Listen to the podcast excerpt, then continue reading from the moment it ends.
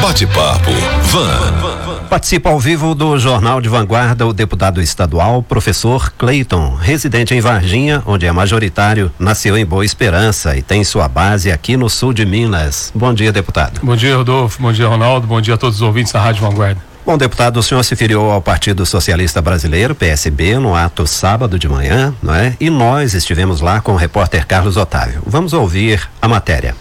A cerimônia de filiação aconteceu no antigo Hotel Jaraguá, sábado pela manhã, e foi muito concorrida. Várias lideranças locais e regionais participaram do evento. O presidente municipal do PSB, Armando Fortunato Filho, destacou a importância do deputado estadual professor Cleiton e a coerência de tê-lo no partido. É uma grande aquisição partidária. Todos os partidos gostariam de ter o deputado professor Cleiton nos seus, na sua gremiação partidária. Deputado professor Cleiton é profundo conhecedor da área de educação, tem compromissos sociais, é ligado ao movimento católico, tem responsabilidade com as diretrizes sociais da igreja, conhece as questões não somente da área de educação, mas na área social em diversas frentes de trabalho. Está preocupado com, a, com o Lago de Funas, está preocupado com a questão dos portadores de necessidades especiais. Então, é um deputado que tem compromisso com o povo de Minas Gerais. Para o vereador de Varginha, delegado Celso Ávila, o ganho para o PSB extrapola os limites de Varginha. Olha, esse momento é um momento de importância para o PSB, né? nacional, estadual e municipal. Estamos aqui acolhendo o deputado Cleito de Oliveira, uma importante liderança da renovação carismática católica, né? o único representante legislativo de Varginha, né? e vem ao seio do PSB com a presença do Carlos Siqueira, presidente nacional do partido, né, com outras lideranças do estado e regionais. Então eu vejo um momento muito ímpar para o PSB local, um prestígio e um momento de nós unirmos em prol de um objetivo. Outra personalidade presente que destacou as qualidades do deputado estadual professor Cleiton foi o professor Paulo César da Unifal Campus Alfenas. Olha, o Cleiton é um professor que foi eleito deputado e ele representa uma liderança emergente aqui no sul de Minas e para a Varginha é muito significativo, porque ele reúne pessoas das mais variadas tendências e tem muito a contribuir para o bem não só do estado como da cidade. Repórter Carlos Otávio, jornalismo de vanguarda é aqui. Deputado professor Clayton, por que o senhor mudou de partido? Isso altera seus objetivos políticos? A mudança de partido, ela veio por conta do antigo partido não ter atingido a cláusula de barreira, o que compromete, Rodolfo, é, uma série de situações é, de arranjos políticos dentro da Assembleia, ao mesmo tempo da ausência do fundo partidário, é, visando as eleições municipais do ano que vem. Também é, eu tive o convite de sete outros partidos, mas a escolha pelo PSB foi porque existe uma coerência com a minha vida, um partido que iria é, lançar Joaquim, Joaquim Barbosa como candidato à presidência da República, ao mesmo tempo que é um partido que não está envolvido em nenhum tipo de corrupção e também não entra nesse momento de polarização política que nós estamos vivendo no Brasil, onde parece que de um lado você tem uma torcida, do outro você tem uma torcida, e isso não tem contribuído muito nas discussões políticas, eh, principalmente aqui no nosso estado. Verdade. Bom, tivemos aí um professor da Federal de Alfenas destacando seu compromisso com a educação. Como tem sido enfrentar esses desafios de um segmento tão sensível, deputado? Bom, eu sou membro efetivo da Comissão de Educação. Nós temos lutado constantemente a favor da categoria, mas juntamente com essa luta a favor da categoria, nós temos lutado por uma educação de melhor qualidade no estado. Cito como exemplo a luta pela manutenção da escola de tempo integral no estado de Minas Gerais, é, fruto de um corte de 120 mil alunos nos últimos meses, mas em compromisso com a Assembleia Legislativa, o governo Zema ele prometeu que é, será reposto esse número e aumentando ainda mais a escola de tempo integral. Nós tivemos uma grande conquista na semana passada, que foi uh, fazer com que a Secretaria de Educação se comprometesse a chamar os professores que fizeram os concursos nos anos de 2014 e 2017. Sim. Serão 3 mil vagas até o final desse ano e 5 mil vagas no primeiro semestre do ano que vem, Porque o que, que eu tenho sempre falado para as secretárias de educação e tenho sempre discutido com o governo atual. Nós precisamos tirar esse excessivo número de professores designados e colocar professores efetivos, porque isso aumenta a qualidade. Você tem um professor que passa a ter vínculo com a comunidade escolar, a ter vínculo com o trabalho dele, porque ele sabe que o contrato não vai se encerrar amanhã. Verdade. Bom, o senhor tem uma atuação muito forte na área da saúde, com ações importantes para o Hospital Regional de Varginha, Hospital São Sebastião de Três Corações. Naturalmente, ainda há muito a fazer. Mas como o senhor avalia os resultados conseguidos até agora? Bom, os resultados foram fantásticos. Eu consegui uma vitória política muito grande, que foi trazer aqui para Varginha a discussão da situação dos hospitais da região através de uma grande audiência pública que foi realizada no Teatro Capitólio. Só para os ouvintes terem ideia, uh, nós temos apenas duas audiências públicas que são feitas fora da casa. E uma delas aconteceu exatamente aqui na nossa cidade. Sim. E os efeitos daquela audiência se fazem sentir dia a dia. Fui procurado recentemente uh, pelo responsável uh, pela parte de gestão hospitalar do Estado para nos dar um retorno do que foi cobrado em relação a, ao consumo, a diminuição do consumo de energia no hospital, que vai levar a uma economia muito grande, não só aqui para o nosso hospital regional, mas um projeto que nós apresentamos para a eh, economia de consumo de energia nos hospitais, junto à CEMIG, eh, e que vai ajudar demais os nossos hospitais. Ao mesmo tempo, nós temos, através de emendas parlamentares, contemplado os hospitais aqui da região, que são ah, aquelas verbas de custeio. E recentemente eu enviei 300 mil para o hospital regional e a gestão atual do hospital fez milagre com esses 300 mil. Mas há muito trabalho pela frente ainda. Sem dúvida. Nós estamos conversando aqui no Jornal de Vanguarda com o deputado estadual pelo PSB, professor Cleiton. Ronaldo. Sim. Deputado, obviamente, deputado não é só saúde, né? Na segurança pública, o que o senhor realizou pelo sul de Minas? Bom, nós temos é, nós temos uma discussão muito grande dentro da casa, porque para vocês terem ideia, a visão das pessoas é que o sul de Minas é o que menos precisa de investimentos, porque se trata de uma região contemplada com riquezas naturais, com indústrias, com a grande a, a agricultura. Essa discussão ela na segurança pública, então, nem se fala. Recentemente, eh, na Comissão de Segurança Pública, eu fui interpelado em relação a isso. Mas nós temos que lembrar que nós temos uma situação sui generis aqui no sul de Minas. Nós estamos eh, em uma região fronteiriça com São Paulo, com Rio de Janeiro, onde ali está o berço do crime organizado. Sim. Esse crime organizado que ele é articulado de dentro dos nossos presídios. Realmente. A grande bandeira que eu tenho levantado é para que o governo do estado olhe para os presídios da região, chamando os nossos agentes penitenciários que participaram do chamado pro, processo seletivo simplificado. Eu estive recentemente no presídio de Três Corações. O presídio de Três Corações está superlotado, ele tem 1.200 presos e nós tínhamos sete pessoas para cuidarem desses 1.200 presos.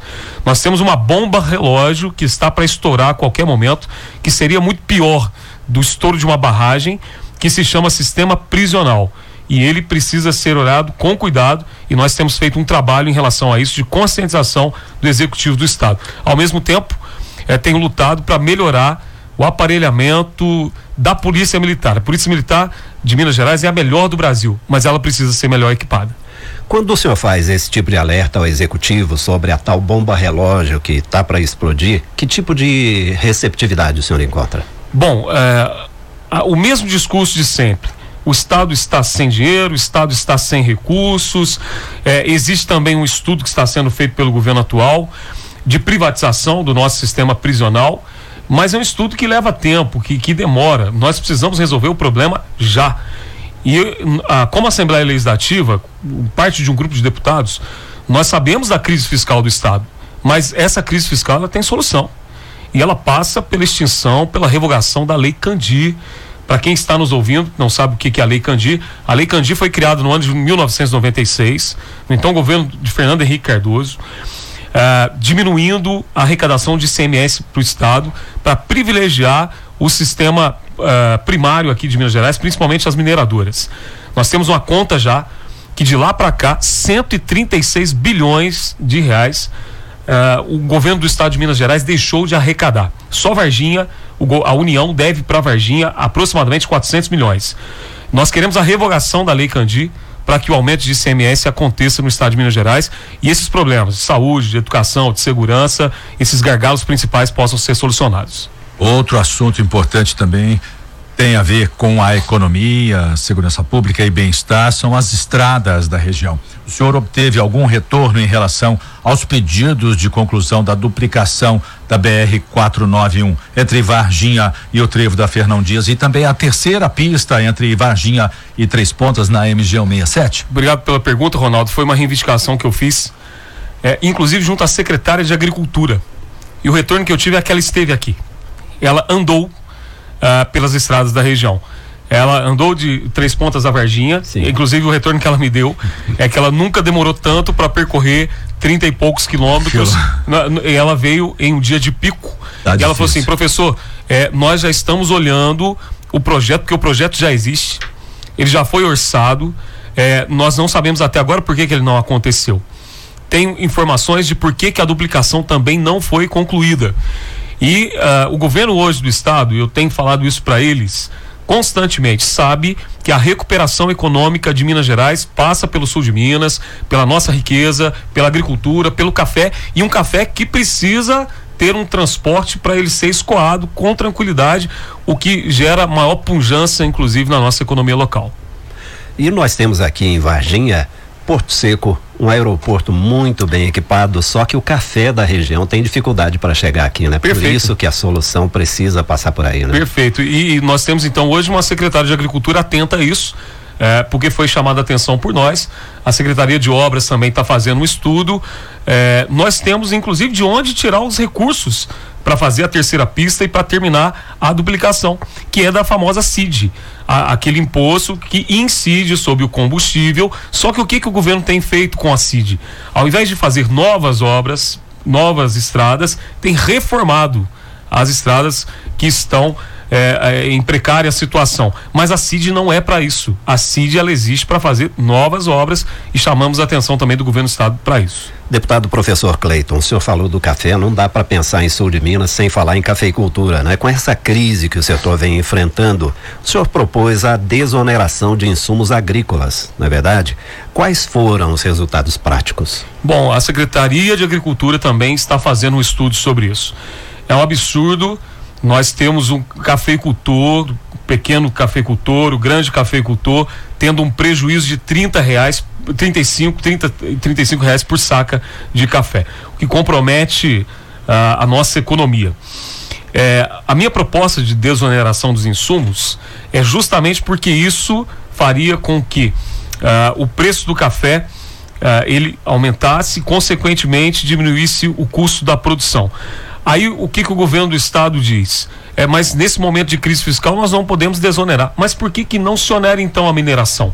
O pequeno cafeicultor, para quem está nos ouvindo e que ele saiba disso, ele paga muito mais imposto do que as mineradoras, que deixam esse rastro de destruição. Outra coisa também que está errado, nós precisamos repensar isso, é nós vendemos a saca de café a quatrocentos reais para os alemães, que vendem a oitocentos reais. A cada cinco xícaras de café tomadas no mundo, três xícaras saem do estado de Minas Gerais. Os alemães não plantam um pé de café e estão entre os três maiores vendedores. 6 milhões de sacas de café que vão para lá por ano são transformadas em café Nespresso.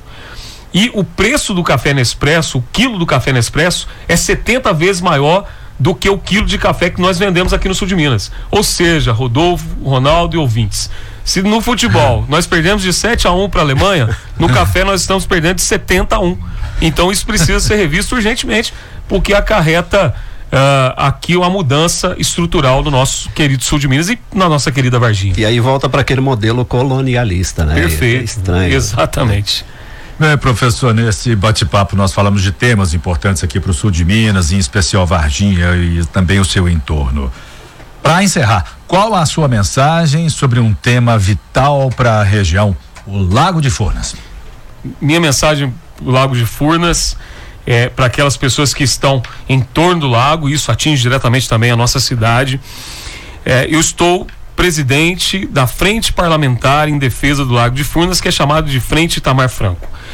O que nós descobrimos é que o nível do Lago de Furnas que precisa chegar na sua cota mínima para que o turismo, o agronegócio, a navegação uh, e, e, tudo que gira em torno, economicamente falando, dos 53 municípios da bacia do lago e dos 39 municípios banhados pelo lago, essa cota mínima ela não é atingida há muito tempo, não pela falta de chuva, mas por conta do escoamento das águas de Furnas para a hidrovia Tietê-Paraná algo que foi acordado no ano de 2017, sem que nenhum representante de Minas Gerais ou das nossas cidades estivesse ali.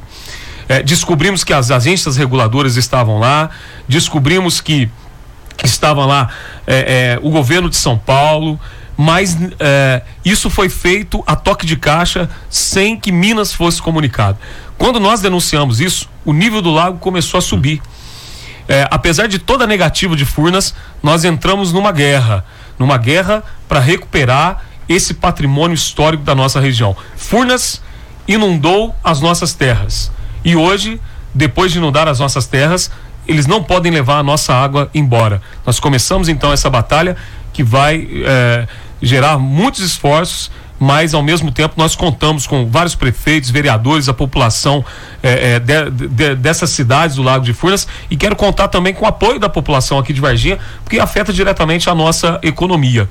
É, a Frente Parlamentar em Defesa do Lago de Furnas, a Frente Itamar Franco, ela só começou os seus trabalhos e nós temos certeza que Furnas ela vai ter que honrar os seus compromissos históricos com o Estado de Minas Gerais. Então essa situação absurda de 2017 é reversível? É reversível, com certeza é reversível. E haveremos de conseguir. E, o lago começou a subir, Rodolfo. É só de chamar a atenção. Perfeito. E a população precisa estar ciente disso. Deputado estadual pelo PSB, professor Cleiton, foi um prazer recebê-lo aqui. Teríamos muito mais assunto, né? Uh, espero recebê-lo novamente nos estúdios do Jornal de Vanguarda. Eu quero agradecer a, aqui a possibilidade de participar desse jornal tão importante, dessa emissora histórica aqui, que tem um trabalho uh, que perpassa a comunicação, mas um trabalho social que a gente sabe disso também. Deixando aqui meu abraço fraterno e pedindo que Deus nos abençoe, abençoe no nosso trabalho, no trabalho de vocês e abençoe sobretudo a nossa população que nesse momento precisa de uma coisa que é muito importante, emprego. E nós estamos lutando para que a geração de empregos ela possa atingir a nossa região do sul de Minas. Grande abraço. Bom dia para o senhor, bom retorno para Belo Horizonte. Muito obrigado. Bate-papo Van.